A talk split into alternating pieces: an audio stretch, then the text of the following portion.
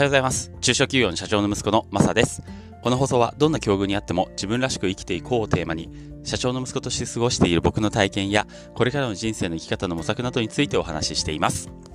はい。えーと、今日が9月の6日ですね。月曜日ですね。皆さんいかがお過ごしでしょうかえーと、今日からですね、あの、昨日ちょっと飲みすぎたので、えー、頑張ってきます。はい、えー、今日はですね、えー、っとですね、あの、今日朝、幹部ミーティング、幹部会議みたいのがあるんですね。あの、今、家業、まだ続けているわけなんですけども、そこに僕参加させていただいていまして、で、えーと、僕の立場は平社員という立場なので あの意思決定に参加できないしないっていうポジショニングで参加させてもらっているんですけどただ、えー、なぜかねあのひょんなことからこういろんなこう僕自身が今まで学んできたこととか、まあ、あの後を継ぐつもり経営者になるつもりで、えー、いましたのででその辞める前に自分が思ってることを伝えたいことっていうのをその幹部会議の中で15分間ぐらい10分から15分かな時間いただいてお話しするという機会を設けさせてもらってます。えー、毎週月曜日にあるんですけどね、えー、今日がその日なんです。なので、ちょっと早めに行くんですけど、今日、今日のテーマっていうか、今日の内容は、えー、その幹部会議の時に話そうと思っている内容を、えー、ちょっとまとめたので、ここでお話しして、ちょっと予行練習代わりにしようかなと思ってます。えー、今日話そうと思っているのはですね、えー、リーダーがやるべきこと、いや、リーダーがやるべき5つのことみたいな形で、まあ、僕自身がちょっと考えていること。これ正解ってわけじゃないですよ。正解ってわけじゃないけど僕自身がちょっと考えていることっていうのをまとめたので、えー、それをお伝えしようかなと思ってます。まずその5つのことって何かっていうと1つ目理念を持つこと。2つ目説明をすること。3つ目死なないこと。4つ目決断すること。そして最後5つ目、学び変化することの5つですね。えー、理念を持つこと、説明すること、死なないこと、決断すること、学び変化すること。この5つが、まあ、リーダーとしてやるべきことかなと僕自身は考えています。えっ、ー、と、まず理念を持つことっていうのは、えー、もちろんリーダーで、あの、何か旗印をね、一つ立てなきゃいけないなと思っているんですよ。まあ自分の中に貫く信念でもいいんですが、えー、何のために、例えばまあリーダーだからプロジェクトとかね、えー、例えば会社の経営者でもいいんですけど、じゃあ何のためにこの今、このことをしているのか、何のために、えー、何を目的として、えー、会社だったら会社、プロジェクトだったらプロジェクトをしているのか、ということですね。それをもう本当に明確に持って、そしてその理想形っていうところまで描いていくっていうのがやっぱり大事かなと思っています。もしリーダーがそれを持たないとね、えー、みんなこうバラバラに動いちゃいますんで、あの、そこをしっかりリーダーは軸一本持ってね、えー、それを伝えていくというのが本当に大事なことだなと思ってます。なんで理念を持つ。これが1番目です。で、2番目が説明をするですね。うんと、そう、さっきも言いましたが、バラバラになっちゃうんですよね。えー、結局、あのー、一本筋を通して、しっかりと説明していかないとですね、あのー、チームってなかなか一致団結できないと思うんです。かといって、ここで問題なのが、事細かに指示したらじゃあいいのかというのは、またちょっと別だと思うんですよね。あの、いちいちいちいちね、細かいところまで、これあなたはこれをこうしてこうして、あなたはこれをこうしてこうして、あなたはこれをこうやった後にこうしてみたいな、そこまで言ってしまうと、これお互いにストレスになると思うんですよ。いちいちいちいちそんなにリーダーは時間かけてられないですし、できれば、ここで動いてほしいじゃないですか。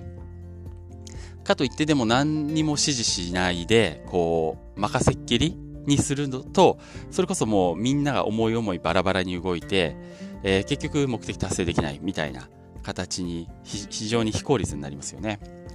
なので、ここの説明するっていう段階非常に大事だなと僕は思ってます。で、その中でやっぱり一番ね、あの、重要だなと思ってるのはこの仕事とは何か、その僕らのやるべきことは何か。これを共有するっていうのが一番大事だなと思います。思ってます。でその中で一番いいのはモデルケースを示すことですね。あの僕、ゼビオあの あの前職はですねスポーツ用品店で店長やってたんですけども、えー、その時にあのサービスやっぱ接客サービスの質を上げたいなと思っててその時にみんなに伝えていたのがあのスチュワーデスさんのようなサービスをしようと。スチュワーデスのようなサービスの品質を目指そう 今はキャビンアテンダントだよね。僕の時代はなんかスチュワーデスって言ってましたね。このそれを目指そうというようなことをみんなに伝えて実はいました。そうすると、えー、まああの何て言うかな。まあ最高レベルの品質のサービスじゃないですか。あのスチュワーデスさんというかキャビンアテンダントさんででまあそれ思い思いのそのサービスのレベルの高さってあると思うんですよね。僕はそれでいいなと思ってて、ただ、ことに触れてですね、あの例えば、えー、スチュワーデスさんって確かファーストクラスの方とかは名前で呼ぶよね。僕らも常連さんは名前で呼ぶっていうのもありかもしれないね。とか例えば、えー、なんだろう常に笑顔だよね。とか、えー、姿勢が素晴らしいよね。とかなんとかそう朝礼とかでねそういう単語を少し混ぜながらなんとなくこ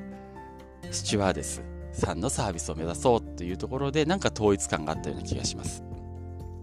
まあ、そういうようなモデルケース示すっていうのがね、えー、いいんじゃないかなって思ってますね。でもやっぱり説明するっていうのは大事なことですね。なんかね、現場で手を動かせないリーダーができることってむしろ説明ぐらいなんじゃないかなって思うんですよ。それすらしないリーダーって何してんのかなっていう逆にね、あの思っちゃったりもする部分ですね。で、えー、3番目、死なないこと。いや、ちょっと長くなってんな。やばいな。死なないことっていうことのは別にリーダー本人が死なないことじゃなくて、リスクです。リスク管理をちゃんとしようってことですよね。あの、大きな挑戦をして、それが万が一こけてしまって、会社が潰れるとか、リあの、そのリーダーの所属するプロジェクトが潰れるとか、そういうことってダメだと思うんですよ。アウトだと思うんです。その、潰れてもいいよっていうことも織り込み済みのプロジェクトだったらいいんですけど、そうじゃない限りは、まあ、死ぬようなリスクって絶対取っちゃダメだと思う。潰れるようなリスクは絶対取っちゃダメ。もうその死ななければね、次のチャンスって失敗してもいくらでも来るんですよ。だから死なない程度のリスクを取りながら、絶対にあの最終こう致命傷を受けない。そういうことをしなきゃいけないと思ってるんですリーダーは。えー、そうですね。例えば1億円投資して10億円、えー、リターンがあるようなそんなケースがあった場合ももしその1億を失ったら会社が潰れるとか、えー、大打撃を受けてもう立ち直れないとかそういうことにつながるのであれば1億で10億のリターンだからめちゃめちゃ投資効率はいいんだけど絶対手出しちゃダメですね。絶対手出しちゃダメ。その余力の範囲内で、えー、いけるマックスのリスクを取るのは OK ですけど、例えば100万とか200万とかわからんけど、そういうところを見極めるっていうのが、やっぱりリーダーの、えー、一番大きな仕事になるのかなと思います。あの、僕好きな言葉で、このリスクに関してはね、えー、あるんですよ。好きな言葉。イメージできないものはマネージできない。イメージできないものはマネージできない。誰の言葉かな？誰かの経営コンサルの人の言葉なんですけど、こういう言葉があって、これはそれ素晴らしいなと思っています。例えばね、今もし会社の社長が死んだらっていうことをイメージできてるかどうか。もしイメージできていれば、死んだ時に、例えば、えー、まあ、通常はね、相続が発生して、えー、兄弟、僕なんかは2人いるんで、えー、半分半分になるじゃないですか。そしたら会社の株ほとんど社長が持っているからその会社半分生産してねその兄弟にはあげなきゃいけないくなるかもしれない。そしたらもう会社はもう倒産ですよね。倒産というか生産しなきゃいけないですよね。みたいなところは最大のリスクとして考えられているかどうか。そこに手を打っているかどうか。例えばですよ。あとは、えー、僕らの仕事って配達が必要な仕事なので配達中に例えば従業員が事故を起こして人をはねて殺してしまったもしくは従業員が死んでしまったそういう時はどうするかみたいなところをイメージできてるかどうかですよね。これイメージできてないとマネージできないんですよ。マネージできないと即死亡、即会社潰れるっていうことも全然考えられる。だこういうことを、まあ、リスクをね、想定して死なないというのが、やっぱりリーダーがリーダーがやるべきことで求められることなんじゃないかなと僕は思ってます。で、4番目、決断をする。ちょっとここから早足でいきます。えー、決断っていうのはね、何かを決めたら何か、それ以外は立つってことですね。決断ですね。何かを決めたらそれ以外は立つってことです。何かこう得ようと思ったら何か今あるものを手放さないと新しいものは得られないってことこれを決める決決めて立つもうやめること立つ方が難しいかもしれない。でもこれをやれるのが僕はリーダーだと思ってます。そして大事なのは決めたらねその決めたことを正解にするんですよ。リーダーが。力技で。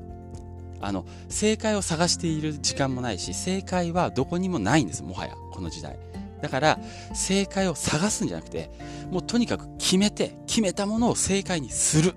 これがリーダーの仕事ですね。正解にする。そのための決断をする。と僕は思ってます。最後5番目。早押し。学び変化する。えーと、会社ってその経営者の器以上に大きくならないと僕は思ってます。なぜならその経営者が考えることがこのその会社のマックスだからです。さっきの決断もあったんですけど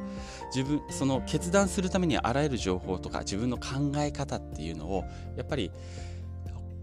えー、研ぎ澄まさしてねそれで決断するわけじゃないですか 1, 1しか知らない経営者と10知ってる経営者ではやっぱり決断の質が変わってくるはずなんですよねなので、その経営者が学んでいないと、その経営者以上に会社は大きくならない。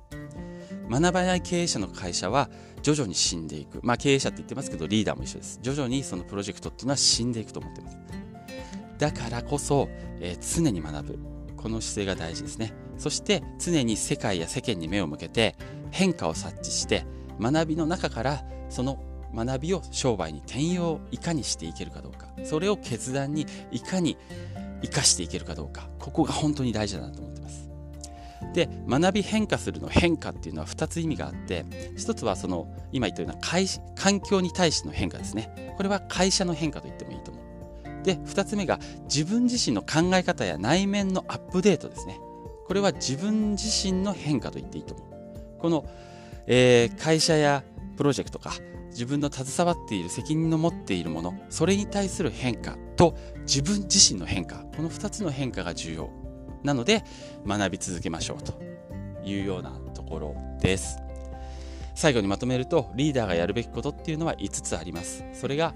1つ目理念を持つこと2つ目は説明をすること3つ目が死なないこと4つ目が決断することそして最後5つ目学び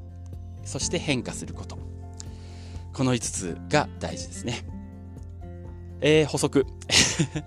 今言った5つの中、え5つって外に出るものと内に内で秘めてるものとそれぞれ分けることができます。僕の中では。1つ目の理念を持つっていうのはこれは内に実は秘め秘めるもの。内のものですね。2つ目説明するっていうのは外に向けてるもの。3つ目知らないこの考え方って内に秘めるもの。で4つ目決断する。決断っていうのは外に向かってやるものですね。5つ目学ぶ。学ぶっていうのは内に秘めるものです。なので外に向けてやるものっていうのは説明することと決断することなんですよ。なので、えー、リーダーがやるべきことっていうのは5つあるんですけどその中で、まあ、外に向けて一番大事なことっていうのは決断して説明すること。どうしてそういう決断になったか。なぜならこうだっていうことを説明する。決断して説明することっていうのが実は外向きに対しては、え、非常に大事になるので、えー、そこを意識して、え、取り組むといいよねっていうそういうお話でした。はい。以上です。長い。長いな。あダメだな。ちょっと途中長くなっちゃった。もうちょっとコンパクトにし本番はしたいと思います。はい。では最後まで聞いていただいてありがとうございました。やばい。それではまた。